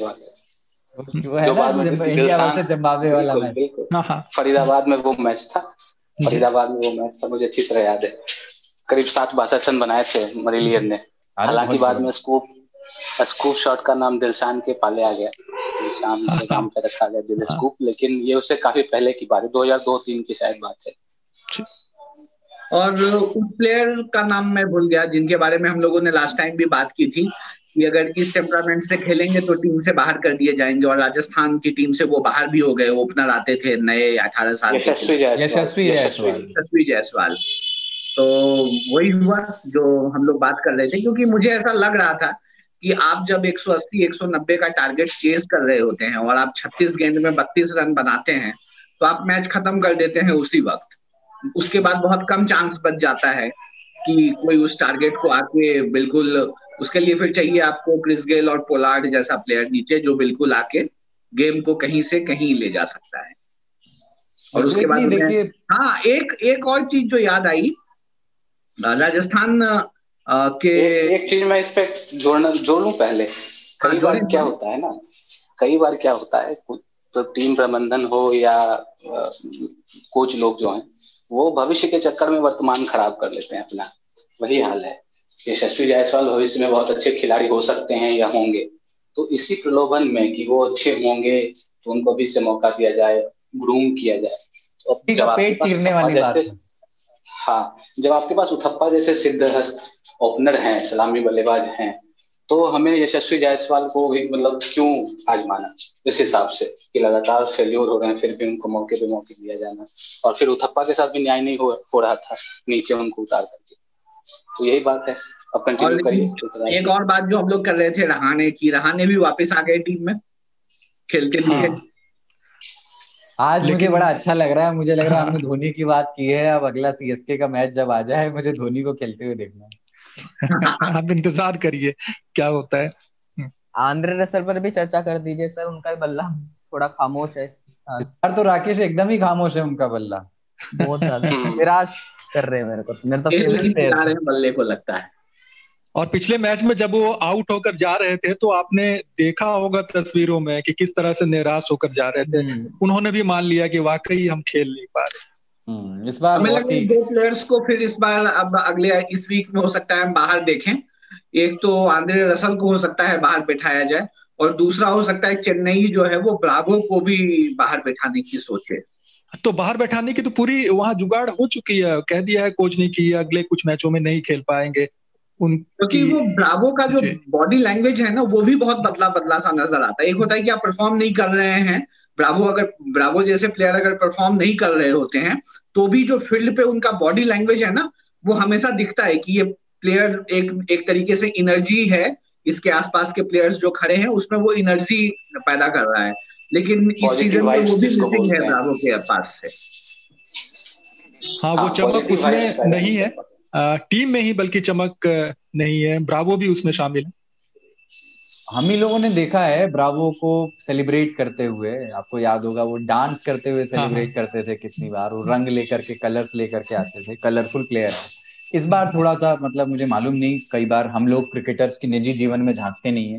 हमें मालूम नहीं कि उनके जीवन में क्या चल रहा है पर वो वाइब्स वाकई थोड़ी सी मिसिंग लगती है। थोड़ा सा लग रहा है कि मज़ा नहीं आ रहा ऑफ़ कलर है। हाँ ऑफ़ कलर घर पे पूजा शुरू हो गया है हम लोगों के बीच में। घंटी की आवाज़ लगातार आ रही है। नहीं ये मतलब ये ये है कि आज तक रेडियो हाँ हम लोग को ये बताना ज़रूरी है यहाँ पर कि आज तक रेडियो की पूरी टीम घर से, से बैठ के काम कर रही है। तो अभी हम लोग जब जुड़े हैं एक वर्चुअल मीडियम है जिसके ज़रिए हम लोग साथ में बैठ करके बात कर रहे हैं रिकॉर्ड कर रहे हैं। हम सभी लोग अपने घर पर हैं और घर से ही इन दिनों वर्क फ्रॉम होम कर रहे हैं कोरोना वायरस की वजह से। तो इसलिए कहीं ऑडियो क्वालिटी में आपको लगे कि उन्नीस हो गई है तो कृपया उसको दरकिनार करके कंटेंट पे ध्यान दें। इतने बढ़िया बढ़िया शेर केशव सुना रहे हैं। अगला टॉपिक क्या है आज का? अगला टॉपिक फ्यूचर पे बात कर सकते हैं कि पॉइंट्स टेबल में जिस तरीके का एक साफ़ डिवीज़न है टॉप के चार टीमों के बीच और नीचे के चार टीमों के बीच, क्या उस गैप को पाट पाने की गुंजाइश अब बची है या नहीं बची है? अब तो देखिए कि पहले तीन स्थानों पर अभी जो अंक तालिका है, उस पर नज़र डालिए तो उसमें दिल्ली कैपिटल्स को प्लेऑफ में जाने के लिए सिर्फ़ एक जीत की ज़रूरत है। मुंबई इंडियंस और रॉयल चैलेंजर्स बैंगलोर को सिर्फ़ दो जीत की ज़रूरत है।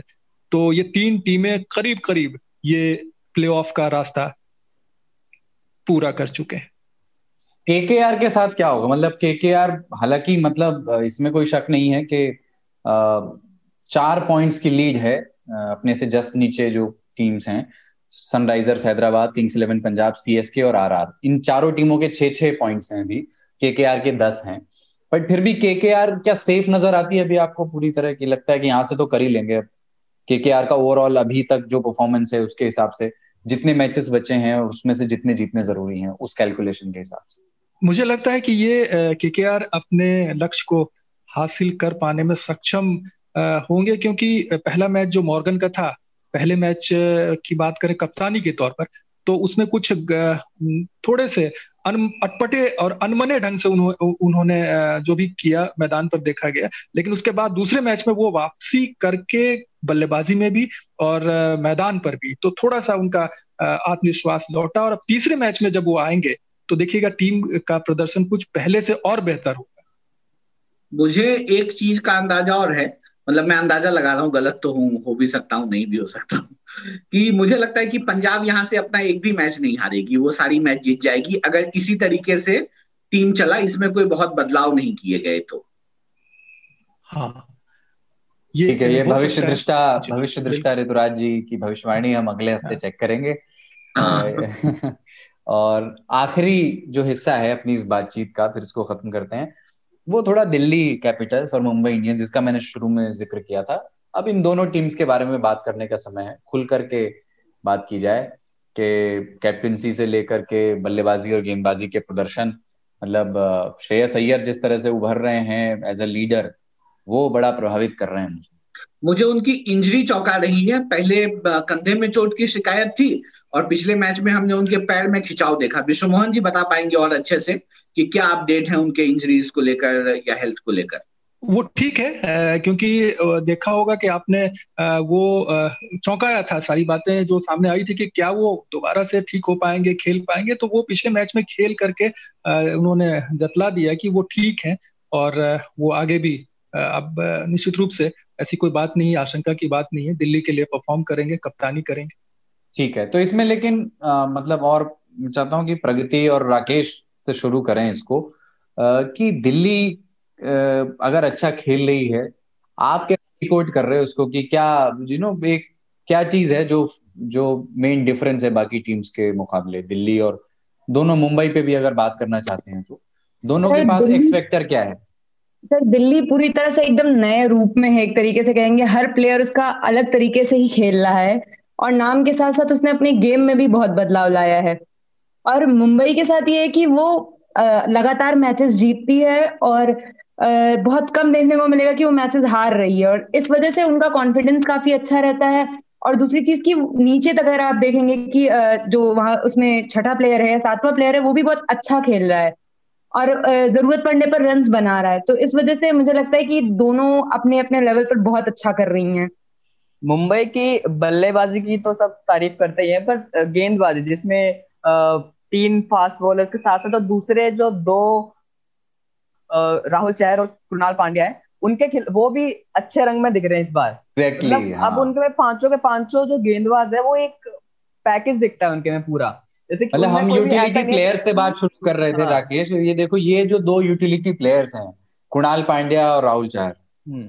ये भी अपना काम कर जाते हैं हमेशा बिल्कुल मतलब मुंबई की टीम में जो ये नीचे पिलर आप जिसको कह सकते हैं कृणाल पांड्या हार्दिक पांड्या और पोलार्ड इन तीनों को भेद पाना बड़ा मुश्किल है। इसलिए मुंबई किसी भी समय पे बहुत बुरी स्थिति में नहीं दिखती है। ये तीनों नीचे इतना बॉटम जो पा, चौथे पाँचवें छठे नंबर पे जो है ये इतना मज़बूत करता है ना इनकी टीम को कि अगर ऊपर से थोड़ा कहते हैं ना कच्चा माल भी आए तो नीचे ये बिल्कुल ठोक ठाक के बराबर कर देते हैं। और मजबूती की बात हो रही थी दिल्ली की तो आप देख चुके होंगे दो अफ्रीकी तेज गेंदबाज हाँ। क्या सूर्य रबाडा तो टॉप पर है ही और साथ में एक और खिलाड़ी जो कि सबसे तेज गेंद आईपीएल में फेंकने का पिछले आठ सालों में कारनामा कर दिखाया नॉर्थ से। Anrich Nortje. उन्होंने शानदार गेंदबाजी की। बोलते हैं? उनका प्रोनाउंसिएशन जो है नाम हाँ, का कई बार हिंदी के कमेंटेटर हाँ, नोकिया वो कमेंटेटर नहीं वही उनका प्रोनाउंसिएशन नोकिया बोल देते हैं। नोकी हाँ, यही उनका शायद प्रोनाउंसिएशन हाँ, है। उसमें जे साइलेंट है क्योंकि हम लोग उनकी स्पेलिंग के हिसाब से पढ़ रहे हैं। पर आप देखें तो बहुत सारे एक समय वो मखाया नतिनी बोला जाता था हिंदी में। हाँ, तो उच्चारण की समस्याएँ रही हैं हिंदी में।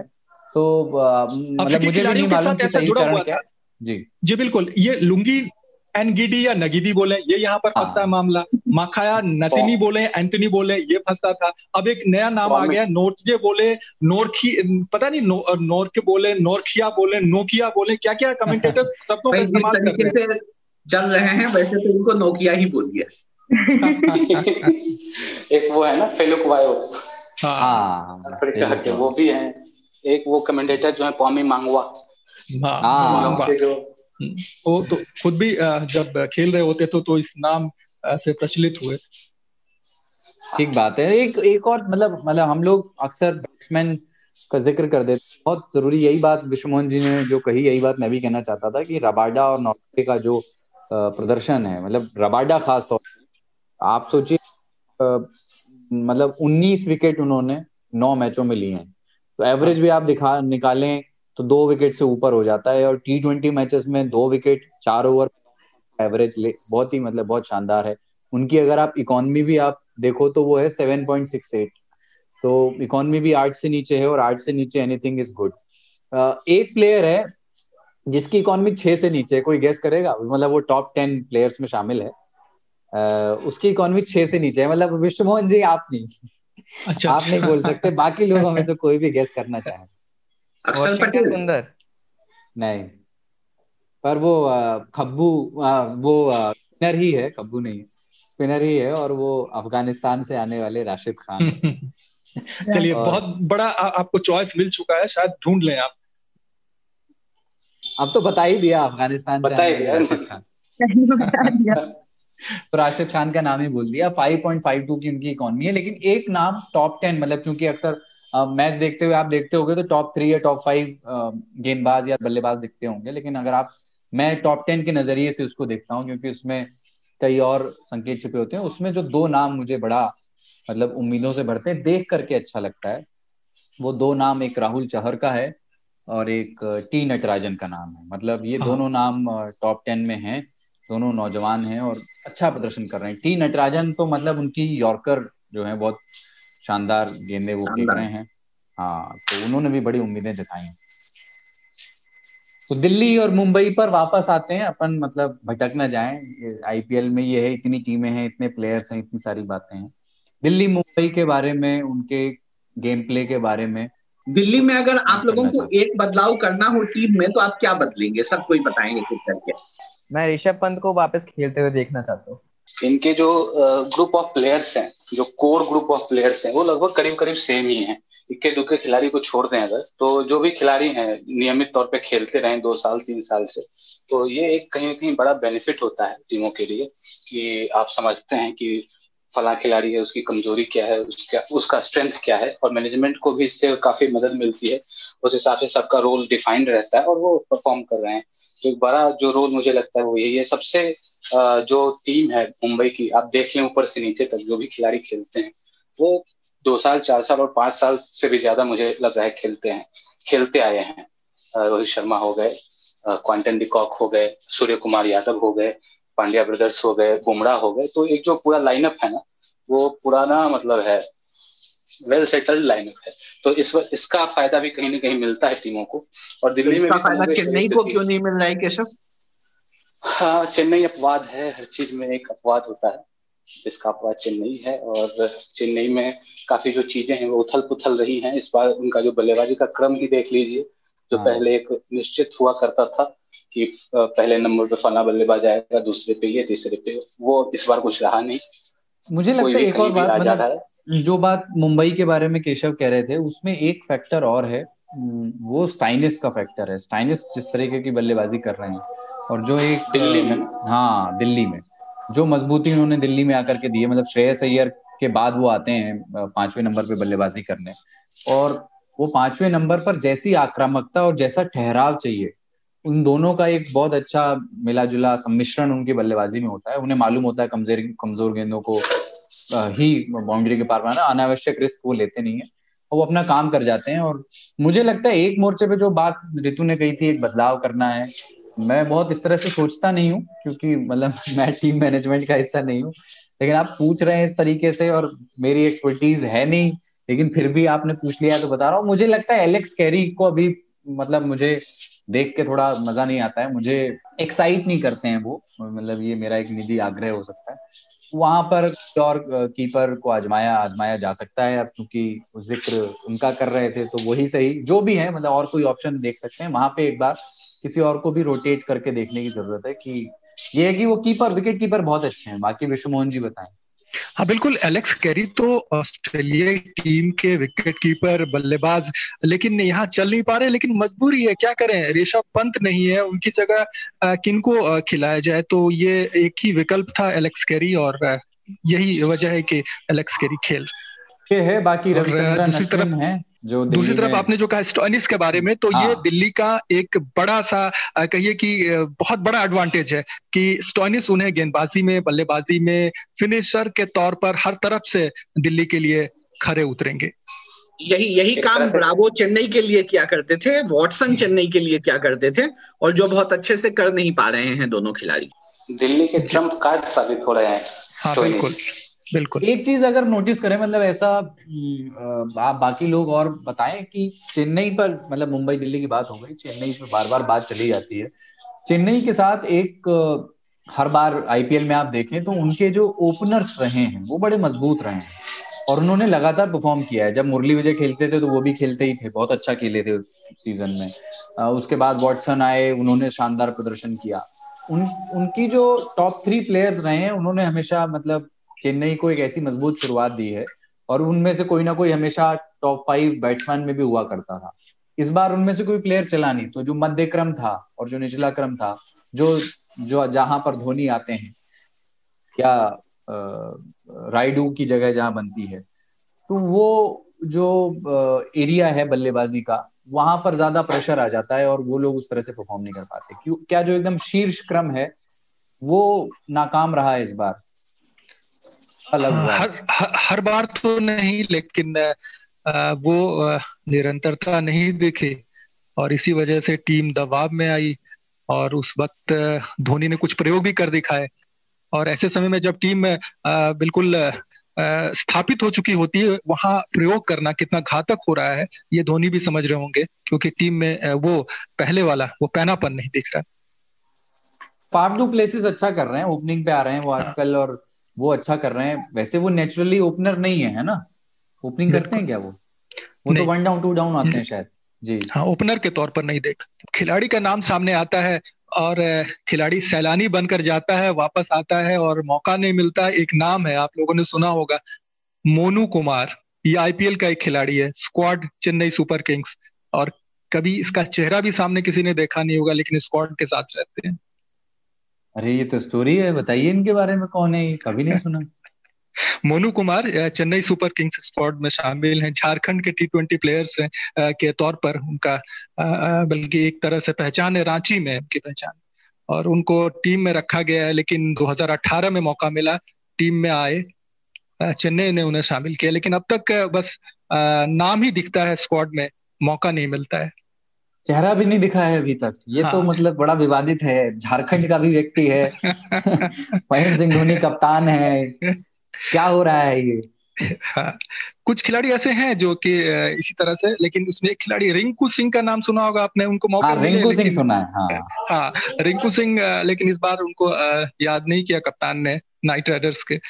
तो इस तरह कुछ खिलाड़ी हैं जो कि बस बस नाम के लिए हैं मौका नहीं मिलता शायद आजमाया नहीं गया। तो उनमें से एक मोनू कुमार बड़ा नाम है, जो अब तक बेंच पर बैठ करके परेशान है, थक गए हैं, पता नहीं कब मौका मिले। ठीक तो अपन आईपीएल की टेंटे के इस आखिरी हिस्से में बात करते हैं, बिल्कुल जल्दी से करेंगे कि अब जो कमिंग वीक है, उसमें हम लोग क्या देखना चाहते हैं? मतलब किस चीज़ का इंतज़ार है? अब हम क्या, हमारे लिए हमें क्या देखना है? किस चीज़ को देखने को लेकर के एक्साइटमेंट है? तो सब, ताकि कोई और ना बोल दे, इसलिए सबसे पहले मैं बोल देता हूँ। मुझे महेंद्र सिंह धोनी को चेन्नई सुपर किंग्स हारे या जीते मुझे महेंद्र सिंह धोनी को एक फिनिशर की भूमिका में सफलतापूर्वक उसको अदा करते हुए देखना है। वो साठ सत्तर रन बनाए भले ही धीमी शुरुआत करें पर बाद में जो वो रिकवर करते हैं वो वाला अंदाज एक उनका दिखे जब वो फिफ्टी प्लस रन बनाए और जीत तक ले जाए तो बहुत ही अच्छी बात है उससे तो बढ़िया कोई बात नहीं। वो मैं चाहता हूँ कि इस हफ़्ते हो जाए तो एक हम थोड़ा गंगा नहा लें जाके फिर। मेरा मैं देखना चाहता हूँ पंजाब को इस हफ़्ते अपने सारे मैच जीतते हुए। और मुझे उम्मीद है कि शायद वो इस हफ़्ते सारे मैच जीत कर पॉइंट्स टेबल में थोड़ा ऊपर नज़र आए। गेल के प्रशंसक लगते हैं आप। और मैं भी यही कहना चाह रहा था कि मैं देखना चाहता हूँ कि वो जो हज़ार छक्के का आंकड़ा जो है ना उससे बहुत दूर नहीं है गेल। और गेल अगर चाहे तो वो आंकड़ा अच्छा, छू सकते हैं जी आपने इसका ज़िक्र कर ही दिया तो बता दीजिए अभी कितने दूर हैं? लास्ट जब हम गेल नहीं खेल रहे थे तब शायद वो बाईस छक्के दूर थे जो हाँ, आपने उसके बाद इस टूर्नामेंट में अब तक उन्होंने सात छक्के लगाए हैं। अच्छा तो अभी मतलब पंद्रह छक्के दूर हैं। बिल्कुल। और मैच तो बहुत बचे हैं छह मैच बचे हैं अभी प्ले के। हाँ तो औसत भी है कि लगातार मैचों में इतने छक्के आ जाए तो वो आश्चर्य की बात नहीं होगी गेल के बल्ले। ठीक है। और बाकी केशव? मैं तो चाहूँगा एक बार आंद्रे रसल को पिटाई करते हुए देखूँ क्योंकि मतलब जिस जिस हिसाब से उनका नाम है प्रतिष्ठा है कद है उस हिसाब से वो न्याय नहीं कर पा रहे हैं इस बार। तो एक ही बार सही एक ही मैच खेले जिसमें आठ दस बारह छक्के लगाए। हम्म। ठीक बात है। सबसे ज़्यादा छक्के मज़े देखने में वैसे आते थे। उनके और पोलार्ड के जो छक्के देखने में आनंद आता है उसकी बात ये लगी। हाँ, हाँ। वो मतलब एक तरह से उनका वो अपना मार्क लगा रखा होता है कि हमें मतलब ऐसा है कि मीटर सौ मीटर मारना ही है मारना। एक छक्के तो साठ पैंसठ सत्तर मीटर में भी हो जाते हैं लेकिन नहीं उनका टारगेट होता है नहीं हम सौ मीटर मारेंगे ही।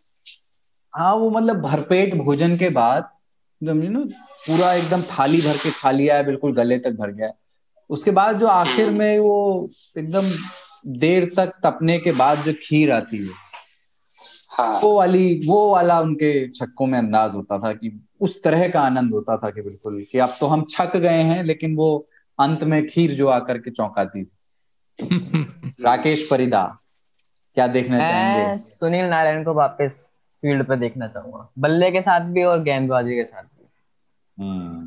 अब वो देखते हैं क्या बदलाव करके आते हैं पर उम्मीद है कि अच्छे ही करेंगे। ठीक है प्रगति।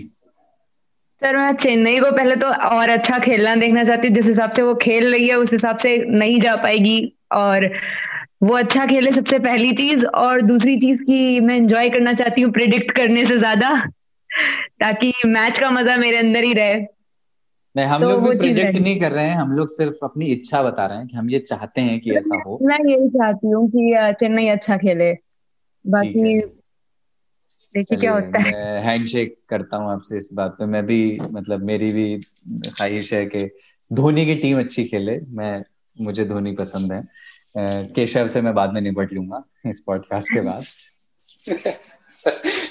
ठीक है आप ये आईपीएल की किसी जमाने में हमारी पसंद थे। धोनी भी किसी जमाने में हमारी पसंद थे जब वो नए नए आए थे और जिस समय कार्तिक टीम में थे। तो हाँ। लोग कार्तिक की तारीफ़ किया करते थे लेकिन मैं उस समय धोनी को बैक किया करता था। ये वैसे होते हैं। मैं भी तो मैं भी पहले नरेंद्र मोदी को पसंद करता था लेकिन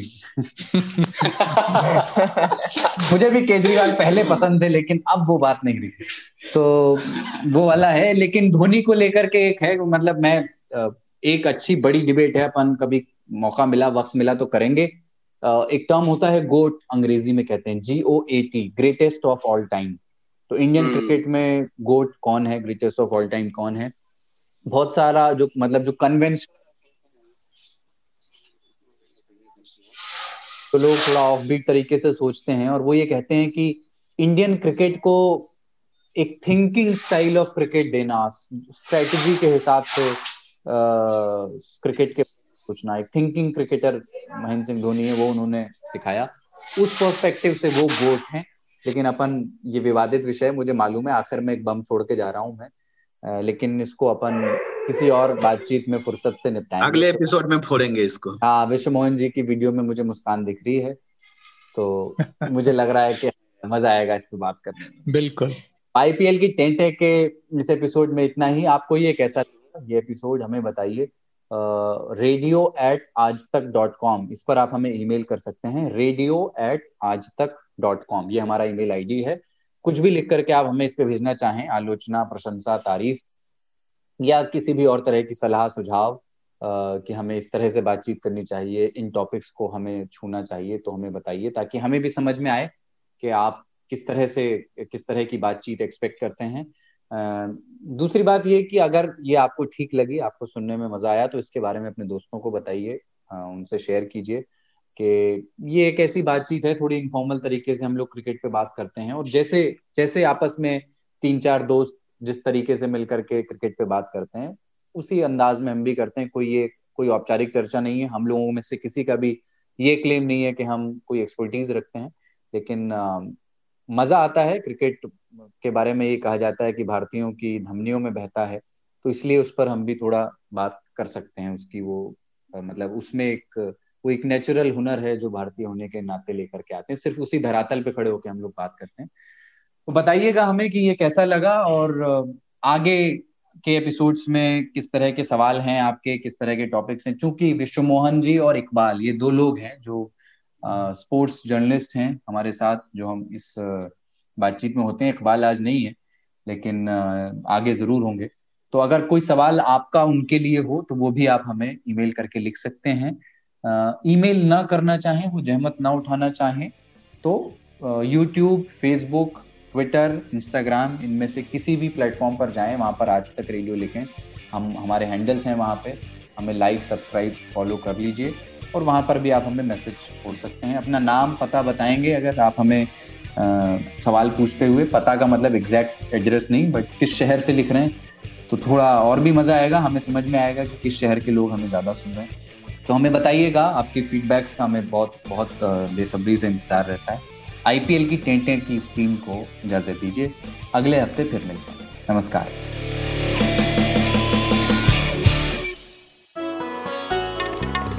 आप सुन रहे हैं आज तक रेडियो।